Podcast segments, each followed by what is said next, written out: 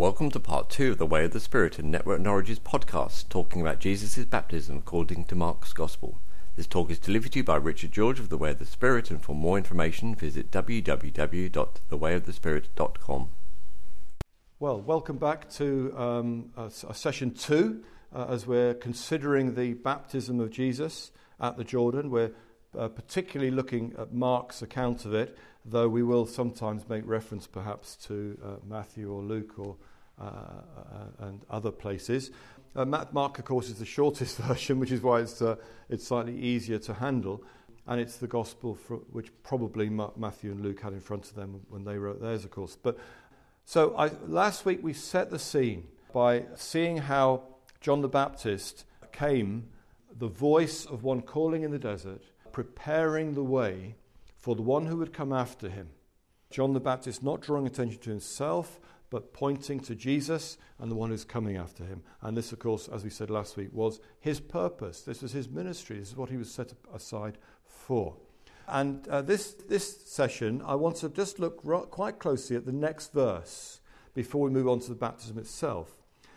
We remember that John had baptized people in the water for, repent- for baptism of repentance for the forgiveness of sins. And I was suggesting last week that Possibly he was saying to people, just get yourselves ready.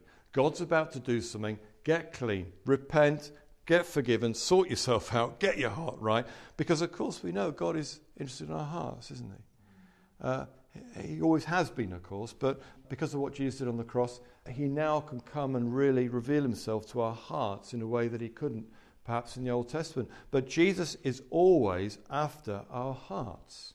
He's never just trying to change our behavior, He's after our hearts. He came into a world that was full of do's this, don't do that, and boundaries and boundaries around those, and legalistic things and law. Because, because by this time, Israel had learned their lesson. They'd so worshipped other gods that they got sent off to exile. But they came back, they've learned their lesson, and now they're, they're, they're obeying the law. And boy, they're obeying the law. But it's all legalistic. Jesus has come to do something fresh. And Jesus has come to, to do something for the human heart. Uh, and so then, as now, Jesus is always targeting our hearts. He's never targeting our behavior for the sake of it. He is always speaking to our hearts so that we can get ourselves ready for what He wants to do in our lives. The message get ready is just as applicable for us today as, as in John the Baptist's time. Get yourself ready. Before we started, I suggested you just throw off any burdens and, and anxieties and just open your heart to Jesus. Get yourself ready for what He wants to speak and for what He wants to do in your life. Whether there's a great awakening about to break into the earth, starting in Norwich, or whether it's about a move of God in your own life, get yourself ready.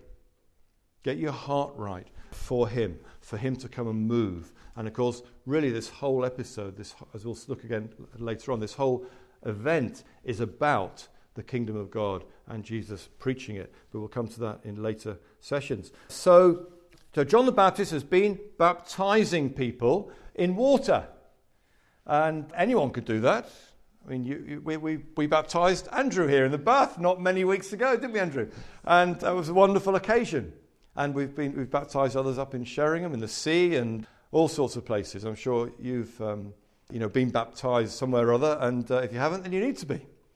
But so, so but anyone can do that. It doesn't, in Africa, they're amazed when I told them it doesn't have to be the pastor who, who baptizes them. You know, they're very they're focused on status and things sometimes in, in, uh, in developing countries. And, and to, it was a real release for them to realize, understand that actually it doesn't have to be the pastor who baptizes. Anybody can do it. You could baptize someone in water, very easy. I'm sure many of you have. But you see, what he's, talk, what he's going to come on in verse 8 is not about baptism in water, but he's trying to talk about baptism in something else. And so he's already said, I'm not worthy to stoop down and undo the sandals of the one who's coming after me. He's the one. But and then just to emphasize and to summarize Jesus' ministry, I'll come back to that. But this is Mark's summary of Jesus' ministry. In choosing to quote this from John the Baptist, he's summarizing Jesus' ministry. And what does he say? He says, I baptize you with water. Anyone could do that. But he will baptize you with the Holy Spirit. Wow. Now, not anyone can do that. Jesus is the baptizer of the Holy Spirit. Uh, sometimes people, you know, in meetings, we, we believe the Holy Spirit's leading us to say, well, has anyone not been baptized in the Holy Spirit? And someone will come forward. And I say, well, I'm going to pray for you. I said, but I can't baptize you in the Holy Spirit. He is the baptizer in the Holy Spirit. I'll lay my hands on you and agree in prayer and agree in faith, but it's Him, Jesus, who baptizes you in the Holy Spirit. But let's look at, just to, let's just examine this a little bit, see what baptism in the Holy Spirit is. If baptism in, in water is when you go into the water and get soaked, like a dry sponge. You know, a dry sponge is rock hard. And then you immerse it in water and it fills out and becomes something totally different. It comes out all heavy and dripping. It's like when you had your baptism, you had your friend waiting with a towel, probably, and you got out of the baptismal pool and they had your towel and you were dripping water. I know not everyone necessarily goes for the full immersion baptism, but many, uh, many do. And, and if you have, then that's, that's what tends to happen. But, but so what's he talking about? Being baptized in the Holy Spirit. I mean, could it be that uh, uh the baptism of the Holy Spirit is actually quite similar to baptism in water? Imagine the tank that you got into when you were baptized in water, but this time, instead of being full of water, it's full of the Holy Spirit. Now, who is the Holy Spirit? Who's the Holy Spirit? God. Co equal, co eternal with the Father and the Son. He's not the sort of, you know, third rank down. He's equal. He's God. So you get into a, a tank full of the Holy Spirit. And you don't just sort of touch it and say, well, that's fine, that's all I need. Just a bit of the Holy Spirit. You go in like a dried sponge and you submerge under the, under the, the, the, the Holy Spirit and you're filled with God in such a way that you come out different. Every pore of your being is filled with God. And you're dripping God. this is baptism in the Holy Spirit. Uh, I've seen, I've wit- been privileged to witness many glorious baptisms in the Holy Spirit. They're not always, they're not always experiential. You know, by faith we, we get baptized Spirit. But, it's a, but you know, there is a tendency, I believe, in the church at large to downplay the baptism of the Holy Spirit, which is the biblical phrase, and to satisfy ourselves with something less than baptism in, in the Holy Spirit, and satisfy ourselves with like a touch of the Spirit or a renewal of the Spirit. And those things are fine in and of themselves, provided they don't replace the biblical concept of baptism in the Spirit.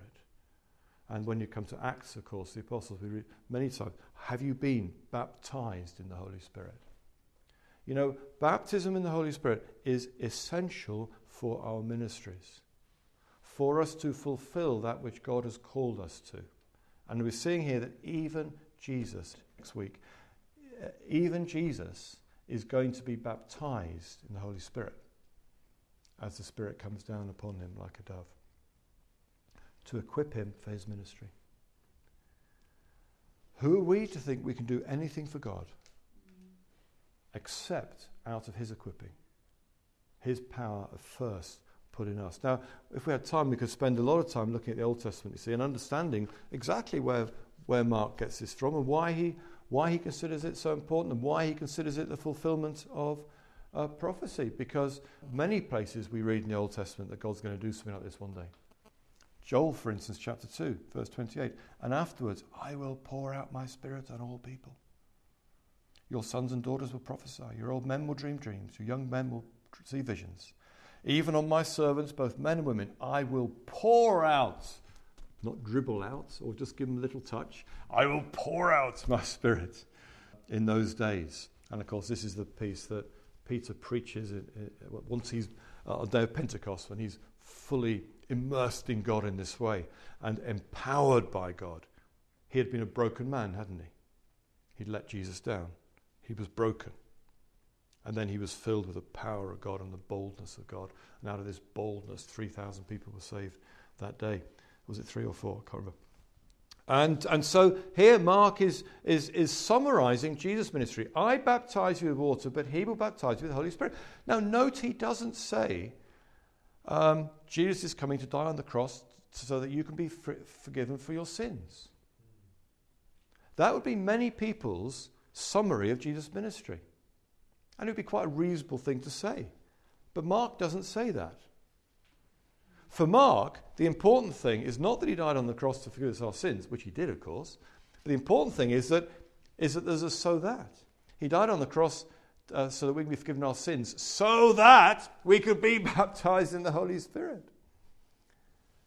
You see, how is it possible that God would put His Spirit in us, His Holy Spirit in us, before we're first of all cleansed and made holy? The work of Jesus on the cross, the shedding of His blood, the cleansing of, for us who then would be, choose to believe in that, means that we're cleansed of our sin and made holy. God makes us holy. And at that point, we can have the Holy Spirit living in us because He's a Holy Spirit. And so the Holy Spirit won't live in a place that's unholy. So the work of Jesus on the cross was to cleanse us so that the Holy Spirit could dwell within us.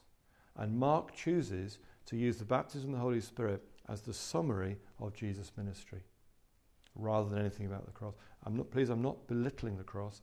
I'm not taking it away from the central place in, in, in our faith. I'm just suggesting that, according to Mark's version at least, the baptism of the Holy Spirit is what it's all leading to. And you see, for, for centuries, some, some parts of the church in this country and in the West have lived as though the cross is, the, is it. We believe in the cross, we've forgiven our sins, and now we wait till we die to go to heaven. But actually, if we, if we can see that we were cleansed of our sins so that He could put His Holy Spirit in us to empower us and to restore relationship with us and to equip us so that we could be His body on earth and so his kingdom could come on earth as it is in heaven above, then it really sets a whole different tone for our Christian life and ministry. We're here for a purpose. We're here that God might do something in us and through us with the boldness and the power that he puts in us when we choose to believe him and get cleansed of our sin. So we, we, we don't want half a gospel. We don't want to live with half. The church must not live with half a gospel. The fullness of the gospel is, is that we are prepared by Jesus to be filled with the Holy Spirit. And next week we'll come on to look at the baptism itself. Amen. Thank you for listening to this podcast. For more information on the Way of the Spirit, please visit www.thewayofthespirit.com.